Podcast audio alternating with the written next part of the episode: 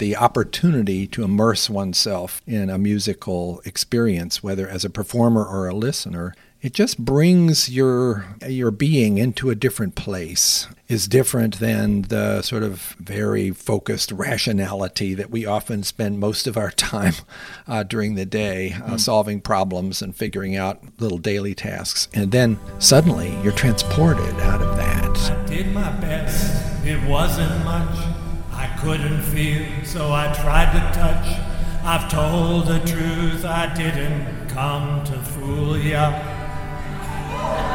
and even though it all went wrong, I'll stand before the Lord in song with nothing on my lips but hallelujah.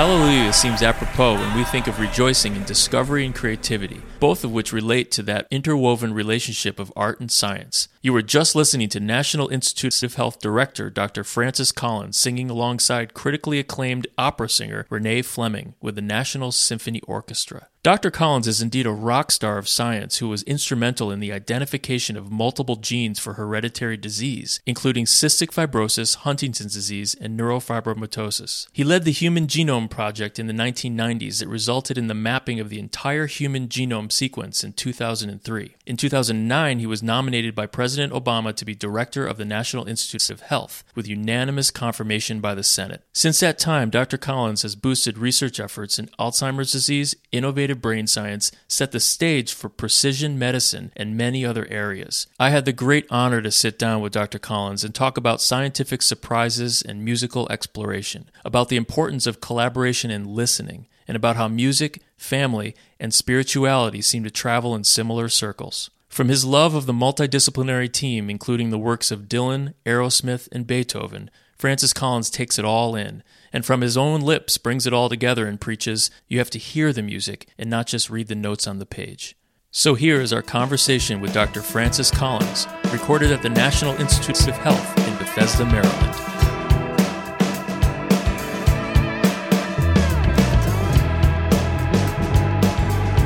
This this comes with a it's built-in support system right here. It's it's not a light microphone, yes. so I, I get a little bit of you know bicipital tendonitis. Um, well, thank you, Dr. Collins, for being here. Glad to be with you for this little exploration. We're here in at your place. We're here at the NIH in this really beautiful conference room. Yep, you came um, to my house. I somehow sat at the head of the head of the table. I didn't mean to pre- presumptuous, but that's uh, quite all right. It's you're welcome to it. it's it's an honor to be here on many levels, from a physician point of view, as a musician, as someone who I think is preaching to the choir, so to speak, about how music brings us together. And you've had uh, certainly a history of a love for music. Science and music come together in very special ways. The creativity that we all sort of take for granted in songwriting and performance.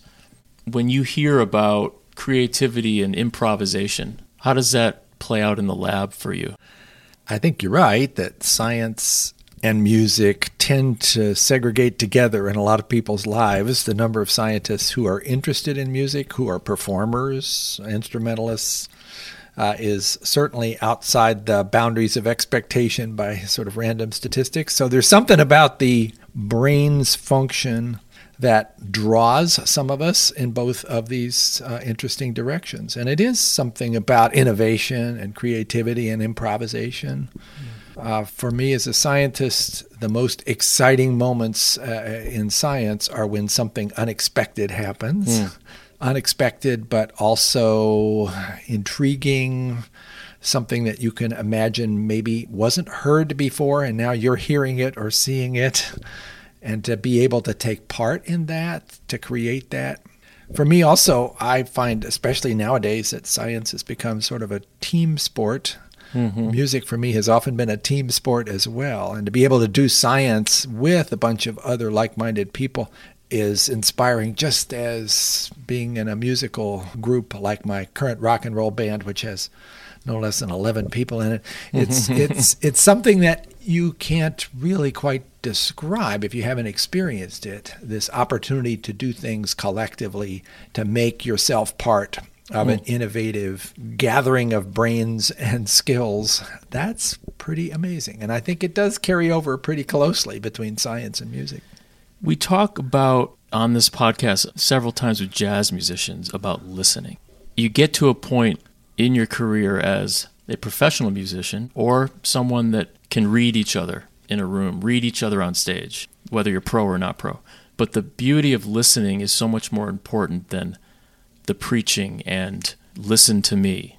How is the listening factor also in the in the lab manifested? That's a great question.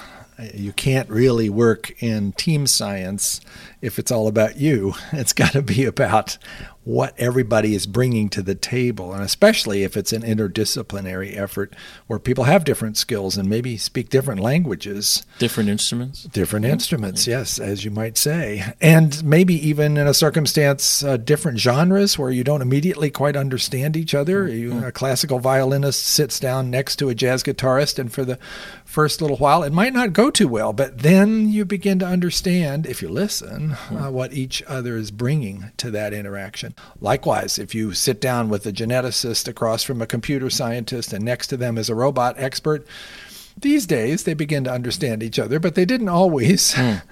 They now have a pretty good, you know, string quartet, but maybe at the beginning it sounded kind of bad. The only way you get there is by listening and by being sure that every contribution has a way of finding itself into the whole so that it becomes part of something that couldn't have happened otherwise. Yeah, in a sense, you, uh, I think I heard Renee Fleming put it very nicely that uh, with your team here are conducting a symphony of researchers.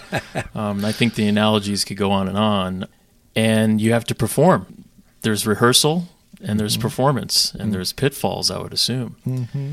Take me back to some earlier music in your life. Your mom and dad, very musical. Is that correct? Dad, especially. Yeah, Yeah, yeah. I was um, immersed in music from the time I was born, which was a great gift.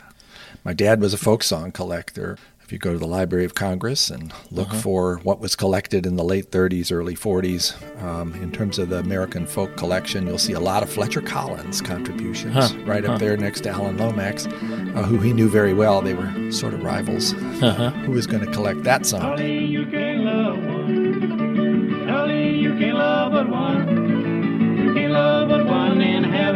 Have any. No, Dolly, you can't love one. Riding on a new river train. And my dad reinvented himself several times in the course of his life. He'd started out as a classical violinist, Mhm, but also, play. yeah, he was a quite good uh, violinist who then retaught himself to be a fiddler uh, when Hmm. he encountered the wonderful music of Appalachia when he was working for Eleanor Roosevelt in West Virginia during the Depression and later on became an expert in 12th century liturgical music drama that hadn't been produced uh, since then, and which he put on the stage, uh, bringing to life uh, some of these amazingly beautiful but simple productions uh, that used to decorate Christmas and Easter celebrations in abbeys in the Loire Valley, just because he could. Uh, so that meant he was integrating himself with a whole crowd of musicians of different genres, and I got the chance uh, as a family member uh, to take part in all of that.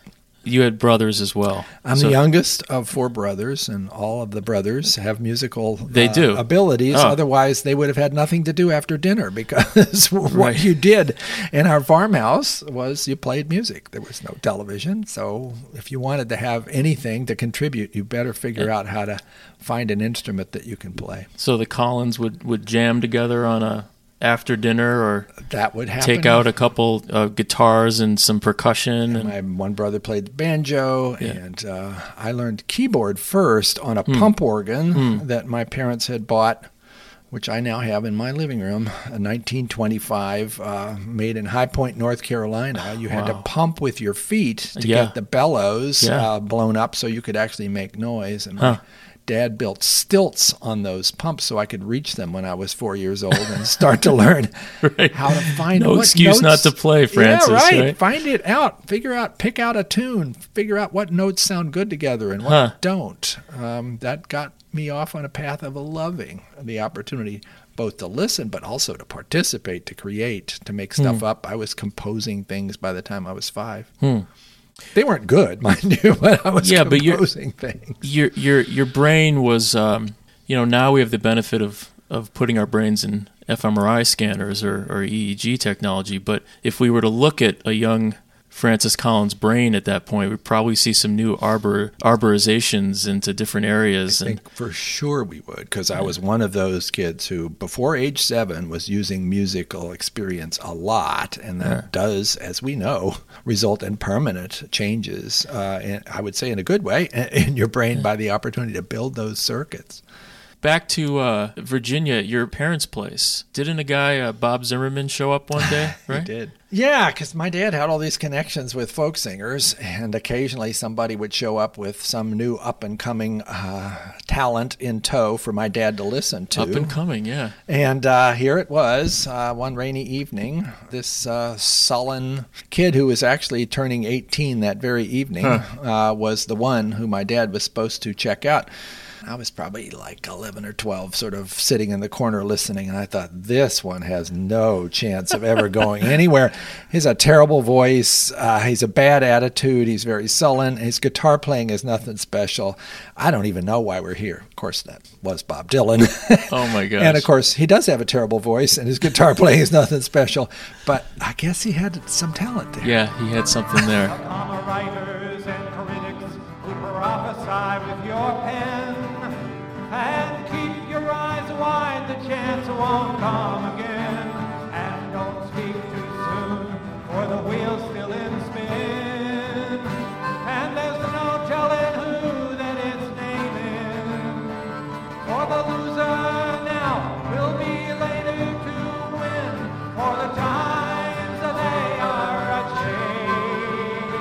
So you know, it's it's it's interesting because we we talk now about STEAM instead of STEM. You know, my kids are 13 and almost 11 now, and the A has really gotten into the acronym for the arts for education. Indeed. And uh, I wonder, at so some from your perspective, you know, as director of NIH, I know that you have many studies going on in what 27 divisions. 27 institutes and centers. You got it. Um, you know, th- there's a lot of, of incredible science going on here, but the scientists have to get there somehow. And you wonder about the arts and music and to what extent that's important. We definitely have uh, opportunity and maybe even responsibility in this space. if music is an important opportunity in childhood, especially to engage uh, in a fashion that's going to have lifelong positive benefits, maybe we need more data about that, particularly as musical education seems to be getting removed uh, from many of the public schools, considered Yeah. as sort of a frill. Right. I don't have to tell you, data speaks. It does. So. what's our effort in that regard? We now have this uh, remarkably energetic working group on music in the brain, uh, involving institute members from most of those 27 entities, uh, led by um, uh, neurologist expertise and um, complementary medicine expertise and all kinds of other Right, things, right. trying to figure out both what could we be sure we understand about the effective role of music in brain development, but also in music therapy uh, for interventions for a wide variety of conditions from autism to PTSD to strokes, where music seems to provide benefit, but a lot of it is presently fairly anecdotal, and we needed to figure out how to make this more rigorous. to have the people like Ben Folds, um, Mickey Hart, Yeah. uh, Renee Fleming, Yeah. They're almost uh, translators. They get both sides, I think. And that has been a wonderful part of this, is being able to link up with performers. Uh, and particularly, I have to say everything I possibly can about Renee, about how wonderful she's been as a partner in this effort. She is totally immersed in this now. When she goes off to give a concert, she often starts off with a little tutorial about what's happening in neuroscience. And uh, makes herself available for all of these interactions. Uh, she'll be here in May uh, for the annual cultural lecture, which Mm. was going to be uh, standing room only, talking about this whole experience from her performance perspective of how n- learning about neuroscience, uh, singing it while lying in an MRI scanner, Yes. has added to her experience, but immeasurably to all the rest of us because of her ability to articulate why this matters. I know you're a, a man of strong faith. Um, I'm uh, m- more practicing my older years now. Now that I have kids, um, Judaism, and so uh, you know my kids were were learning more Hebrew in, in the synagogue, and I part of my brain was going back to when I was a kid, learning the chants, learning the the communal songs. And then when we go into the temple together, we chant these same songs that we all grow up on. There's something meditative about it. So I, I wondered, those two worlds of, of the arts and music have a strong connection to faith as well. And, and uh, I see you as someone that's just prolific in your career as a scientist, but a real advocate and, well, I shouldn't say advocate, but someone who's so aware of the spiritual side. And uh, drilling down a little bit more on the aspect of music and spirituality.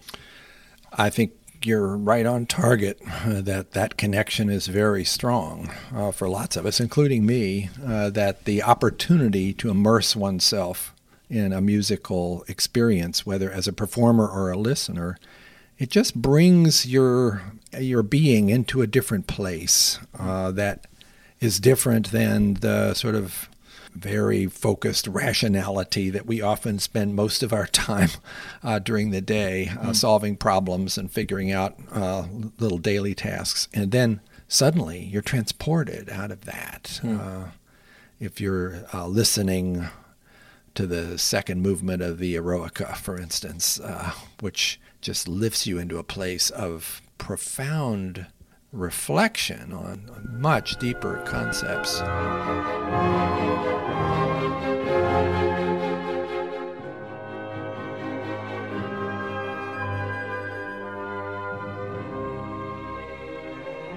Or, or the Mass in B minor, or whatever it is that has particularly captured your ear. It is difficult to just dismiss that as the firing of a bunch of random neurons that create some sort of um, release of dopamine. I'm sure Right. there's some of that going on. In fact, that's been well documented. When you get a chill,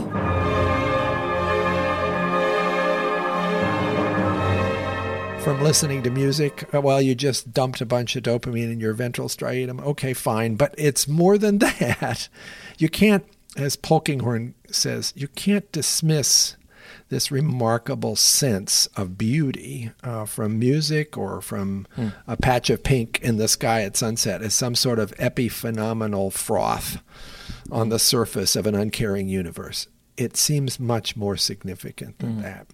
And if that brings us in touch uh, with the part of us that is less materialistic and more spiritual, well, hooray for that. I Yeah, long it- for that. I embrace that. And my own faith experiences that have been most profound often have engaged in some way with music. Uh, and again, not necessarily solitary music, but music as a corporate event. Uh, if I'm in a church where the congregation likes to sing and they pick a song that people can really join in on, I'm just lifted out of my pew. It's like a whole nother Right. experience of a glimpse of something. I guess the thing that C.S. Lewis calls joy, that sense of something that you long for, you grasp it for a moment, you wish you had it all the time, but you're not quite sure what to call it. Music Yeah. can do that. Yeah, Oliver Sacks, I think, mentioned that it was uh, a tonic or an orange juice to the ear. I have a quote somewhere. I, I botched it, but um, and you mentioned something about faith and music. I, I saw a quote of yours, uh, something to the effect of that we need to hear music, not just read the notes on the page. Well, for sure. How So we inspiring. need. So that's listening. Indeed. How, how inspired can you be by staring at the sheet music, trying to imagine what it sounds like? If you're really experienced, you probably can kind of guess or even imagine three or four counterpoint melodies running together in your head, but then you actually listen to it. It's profoundly more significant. It transports you. It's not a mathematical exercise. Yeah, it's it's communication. I think is in the hearing and listening rather than the one way street. Indeed. I can't help but mention there's a colleague of mine, Dr. Lisa Wong. She was became a mentor for me in music and medicine, and she mentioned the story of Brahms and Billroth. So Billroth was a surgeon, right? We know about the Billroth procedures in Yeah. medical school, and he was a good buddy of Brahms. And Didn't so this was the the mid uh, to late 1800s, and so Billroth was actually a prolific um, pianist, and so he would review Brahms scores, and and Brahms would go over Billroth's scientific papers, and he named I think Opus 50 or 51 was called Billroth. But he had a quote that I thought you'd appreciate. Billroth said somewhere around 1880 It is one of the superficialities of our time to see in science and in art two opposites. Imagination is the mother of both. But I think people have been saying that for centuries, that they go together. Yes. Or decrying the fact that they seem to have slipped apart. C.P. Snow and the two cultures comes to mind. Certainly, people could look at today and say that the arts community and the science community uh, sometimes seem um, not together and maybe even a little threatened by each other. But boy, what a loss that is uh, when we don't have a chance to take advantage of those synergies, because that's where the sparks really fly. We're researching, baby, finding things you should know. We're working so hard, but we still need that dough. I said, baby, please stop messing around. You're messing around all the time.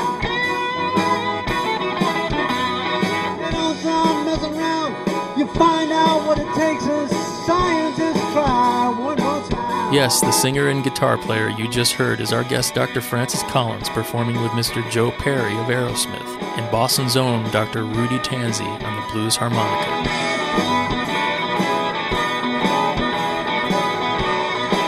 It was a true pleasure to meet with Dr. Collins, and we greatly appreciate his time and thoughtful insights on the not so disparate worlds of science and music.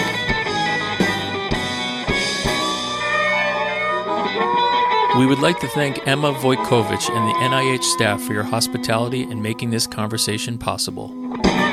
Now for an ATB NIH exclusive, an original blues by Dr. Francis Collins, performed live at Building Number One on a one of a kind Huss and Dalton guitar with a custom double helix pattern mother of pearl inlay from headstock to fretboard. Here's a song from a guy that is just a little experienced in not only the genetic story of us all, but those pesky diseases that just don't care. All right. So this is a song uh, written for a TED Med event, but got to write a song that's appropriate for the NIH director. Well, it's kind of got to be about something medical, but it also ought to be not too stiff. You can decide how I did.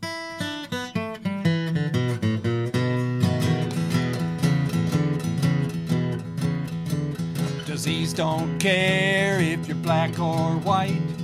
Disease don't care if you're left or right. Disease don't care if you're rich or poor. Disease will find a way to come a knocking at your door. So come on, people, won't you join me, please? Let's get it all together now and knock out disease. Ah. Disease don't care if you're old or young. Disease don't care about your mother tongue. Disease don't care about your life's pursuit. Uh, You can wear a hoodie or a three piece suit. So come on, people, won't you join me, please? Let's get it all together now and knock out disease. Knock it out. Disease don't care if you're first in the class. Disease don't care if you came in last. Disease don't care if you're an R or a D. Disease don't even care if your party is T. So come on, people, won't you join me, please? Let's get it all together now and knock out disease. So it's pretty clear that we're all at risk for cancer and strokes and ruptured discs. If you don't want to be left in the lurch, your very best hope is health research. Disease don't care if you're a big movie star. Disease don't care if you live in your car. Disease don't care if you just go with the flow. Disease don't even care if you're a CEO. So come on, people, won't you join me, please? All together now and knock out disease. So come on, people, won't you join me, please?